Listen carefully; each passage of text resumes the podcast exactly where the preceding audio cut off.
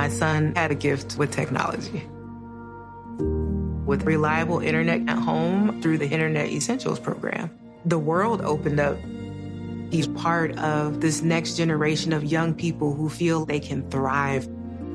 Through Project UP, Comcast is committing $1 billion to help open doors for the next generation with the connectivity and skills they need to build a future of unlimited possibilities.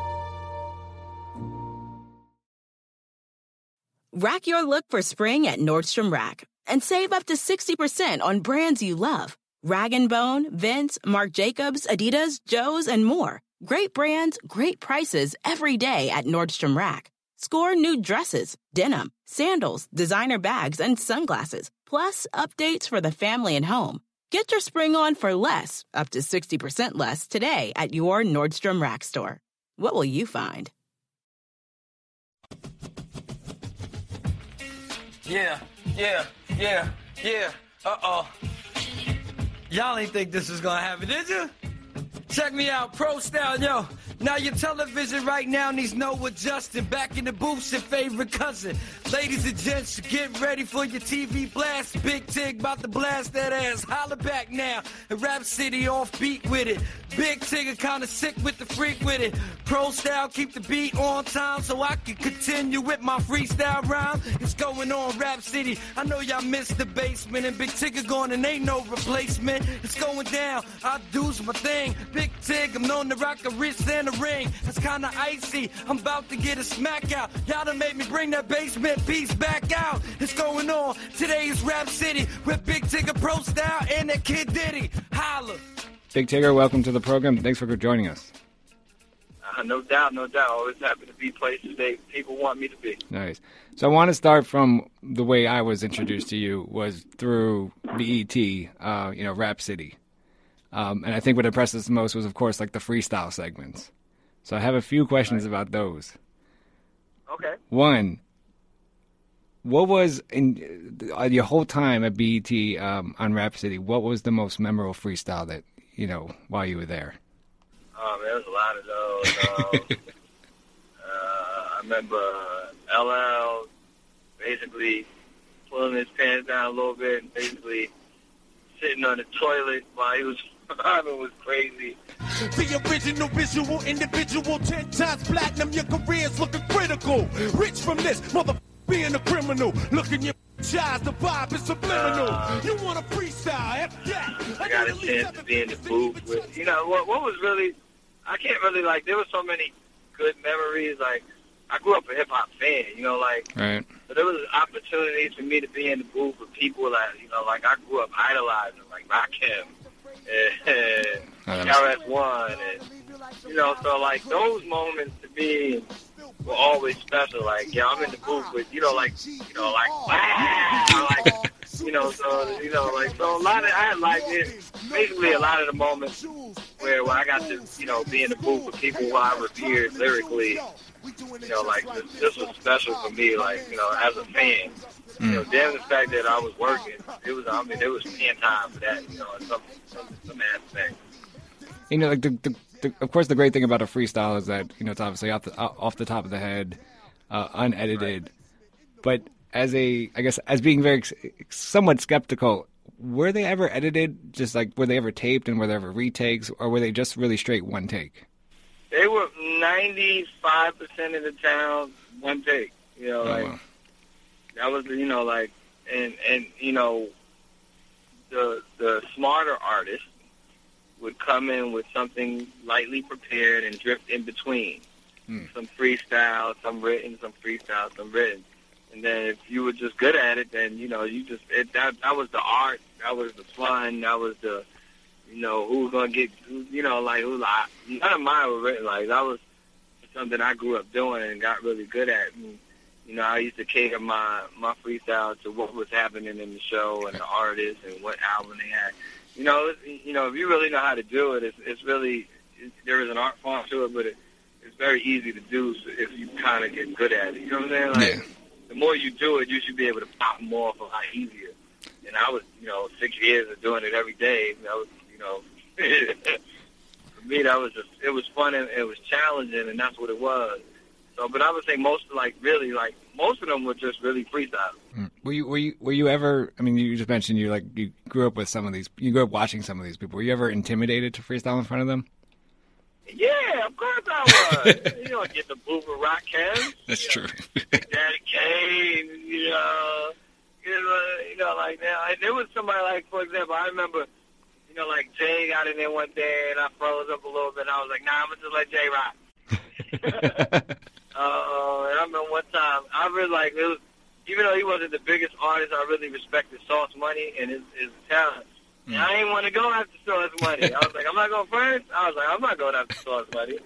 And so, I mean, it, it, it was just a lot of, you again, it was a, you know, as an MC, you know, it was always a challenge and rah-rah of it all, but it was also fun for me. Mm. And, you know, when I got, into, you know, having the opportunity to get in with some of the people who was, you know, like, you know, you know, I always bring a Rakim because that's the God, you know, like, how you you know, I, I had to do it because I was like, well, I might not have enough opportunity to be in the booth with the gods.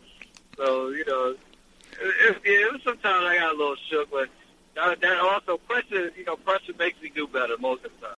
Right. I always say that Rakim is the maybe the one of the few artists that I could actually listen to all his albums, and I'm okay with him talking about himself a lot because he could just rhyme.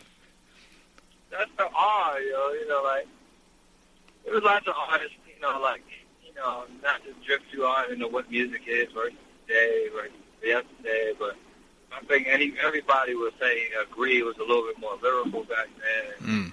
You know, like I grew up with that's how I grew up. You know, so when I'm I'm put in a position to not only, you know, showcase my talents and abilities and other people's talents and abilities, that you know, I want to show off a little bit. so it was just a lot of fun for me. I was like, you know, Fantasy the Basement was six and a half years of fun, Mm. and, and being able to get back to an art form that allowed me, uh, that gave so much to me. When when when you were there, was there a lot of limit to, or I guess a lot of, uh, I guess I mean handcuffing of what you can, could, and could not play on BET? Um, you know, I didn't really. Yeah, I would say there was because, but I, that wasn't. I wasn't one of the producers, Right. Okay. so I wasn't really in tuned into what the music department was. You know what I'm saying? Like that wasn't really my my struggle, or or really what I dealt with. You know, I was just my whole thing was like if I thought somebody or something was hot, I said, "Yeah, you do this." Sometimes I get a yes, sometimes I get a no. So I mean, but I didn't really get into the playlist and all of that. That wasn't really my my ballpark. I want to actually. Uh, you obviously have done more than uh, BET's Rap City. You've you know moved on. You you DJ. You, you're doing a radio show now. Uh, how do you, through all raps forever changing, how do you keep yourself staying relevant? Uh, you know, in the public eye.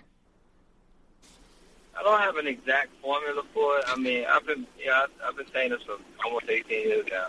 I've been blessed to be me and people like it. Mm. Um, I haven't changed. I, I really haven't changed much. I've refined. Of course, as you you grow, you're supposed to, you know, broaden a little bit, get a little better. You know, be able to diversify a little bit. But I, I think I've been I've been authentic to who I am.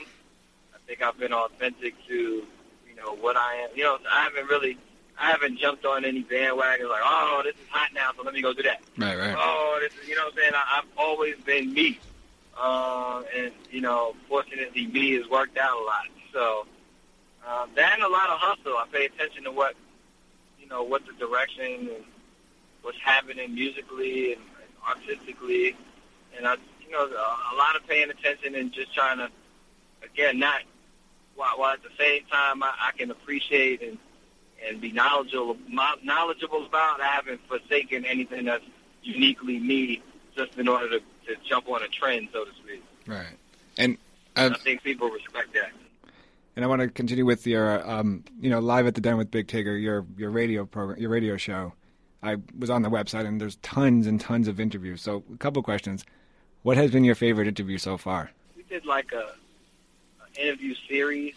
Um, you know, like we I sat down with Jay, and I think it was Jay Diddy fifty and Jay Diddy fifty and LL R. Kelly. Like I like I like I like instances where like man, actually one of my a lot of my favorite interviews were on BT when we did Blueprint.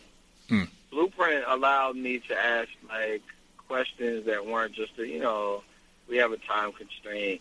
We have to ask all the fluff questions. Right. Blueprint allowed me to, to really ask, you know, a lot of different questions you might not usually get to ask, or to have a more in-depth conversation, uh, a more a more in-depth conversation with an artist about his direction, his his ups and downs, and stuff like that. So I mean, I I mean, I've God, been so many of them. I've you know, me and I've had a, had some really great ones with R. Kelly, you know, throughout his ups and downs. I've had some um, some good ones with 50, Eminem, Jay, um, uh, you know, different people in different, you know, points in their life. Hmm. You know, and, and being able to not only say, all right, tell me what's up with your album, what you're doing, what's going on, blah, blah, blah, but also really get into, you know, delve into behind, you know, what's really behind the artist. Those are my favorite interviews. What is um like you mentioned you've you know you've obviously had you've had a 18 year career. Um, was there well a couple questions? Was there ever a point where you just kind of wanted to leave this whole thing? Um, I can't say that there's been a spot where I'm like, I'm done.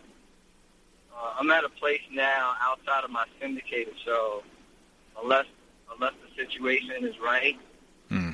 perfect, I probably won't be going back to daily radio, just because of the way formatically daily radio is now. It's very cookie cookie cutter. It doesn't allow a lot of individual expression. And it, it's very, you know, it's very cut and paste. Hmm. Um, if you go to mo- outside of morning radio, mo- you know, and night radio, say maybe in New York and Miami, lots of, and you know, like radio is pretty much the same everywhere now. And that used to be the beauty of radio, is it used to be reflective of its region, its city. Um, you know, you'd be able to go somewhere and hear some stuff you might not hear with places.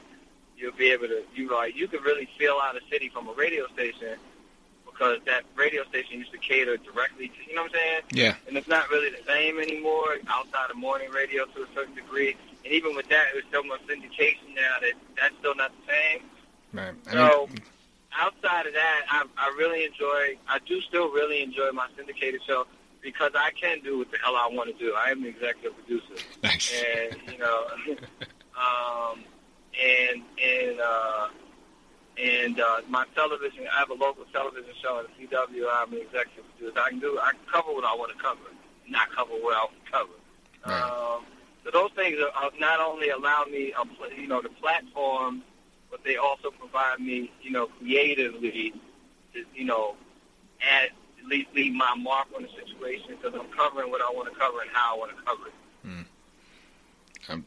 I want to just But I quickly. haven't, I haven't really wanted to leave. Um, I, I, I, I enjoy what I do. You know, keep 100. I mean, I get to interact with people. Sometimes I make somebody's day better. You know, somebody could be having a horrible day. I'll be able to help turn that around. Or what I talk to, or who I talk to. So that part of it always been the best part of it. I guess the the not so great part is, you know, you got to sacrifice a lot of your personal everything. Right. Well, you're you know you're you're you're you're pretty much a public figure now, so it's like Right. you know people probably go up to you on the street all the time. Yeah, and you know, like people, you know, my friends and people who haven't been around, like, yo, how do you do that? I was like, just keep it 100. When I don't want to be robbed, I don't come outside. Because when you're outside, you're quote unquote on stage, and they expect you to be the person you are. Right. If you really having a bad day and you don't want to see nobody, stay your ass in the house. Uh, I want to go outside of the you know just of, of, of your job of your daily work uh, and go to your uh, your organization, the, the Street Corner Foundation. Uh, when did HIV and uh, when, when when did that become important to you? HIV awareness. Well, when we first started in 2001, you know, I just wanted, I had been to a bunch of other people's little charity weekends, and I just wanted to have a weekend. Uh, one of the people, uh, Dawn, who was running my organization at the time, had a family member who was dealing with the whole thing. And after being formally introduced to it, you know, like firsthand, it became something that was near and dear to my heart. And you know, we began on this course to help um, combat combat the disease through awareness. Um, you know, HIV for the most part, the most part, is a, a disease of choice. People get it from making bad choices. Back in the days, you might have got it from a blood transfusion. Or, you know, there was some other you know ways of catching it, but you know, primarily in this day and age, is people not doing the right thing. Either you're having unprotected sex or you're sharing needles. Those mm. are really the two ways that people are catching and transmitting disease at this point. So if we can, if we can let people know that and people, you know, be aware of exactly how it's transmitted, how you catch it, then you still make a, a bad decision. And that was, um, again, it's back to a disease of choice. Not just float through the air. You can't catch them shaking hands and stuff like that. So, I mean, it, we was just, you know, especially in, in, in our community, African American community, there were so many stigmas, so many false, you know, false beliefs in how it could be. You know, it was, it was very, it was, and it's they still exist. It was just something that we decided we were going to take on. That was our, that would be our, our challenge to help increase awareness amongst people who shouldn't, the people who had the most, um, who had the highest infection rates had the lowest awareness. Mm. Um, so like, why not fix that? And how can the uh, how can our audience uh, help your organization? Honestly, you know, we have this one saying, saying uh, you know, be, you know, we have this one thing, be, uh, I can't remember right now, I'm driving. Uh, but, uh, know your status, get tested. Okay. That's the best thing you can do for you and your partner. Not only what, like, while it's very scary, I'm not pulling no punches. If you, like, as a, as a couple, very scary to go in there and get tested together. But the moment that you both come out negative, oh, the sex that you're going to have is so remarkable.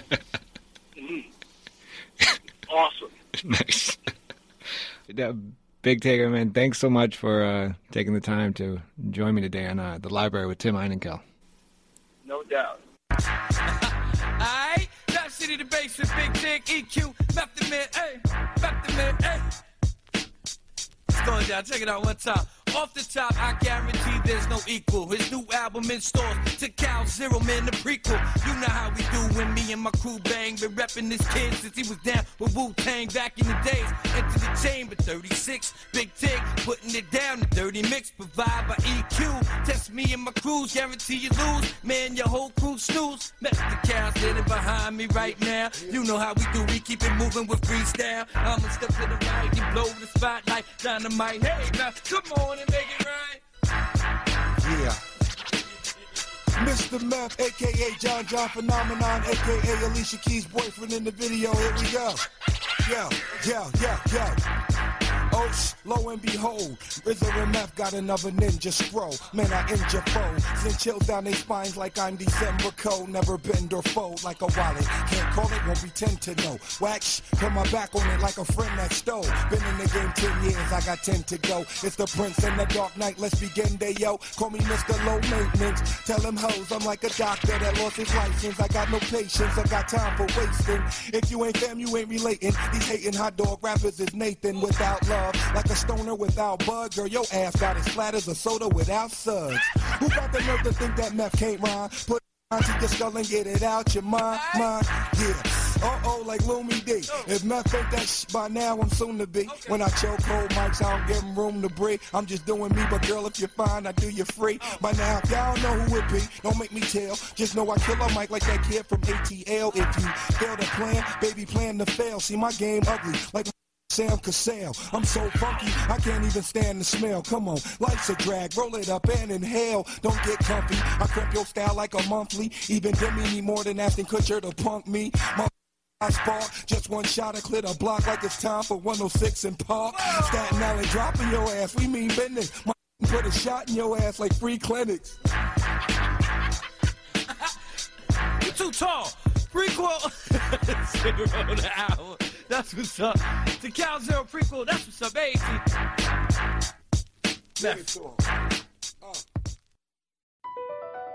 BP added more than $70 billion to the U.S. economy in 2022.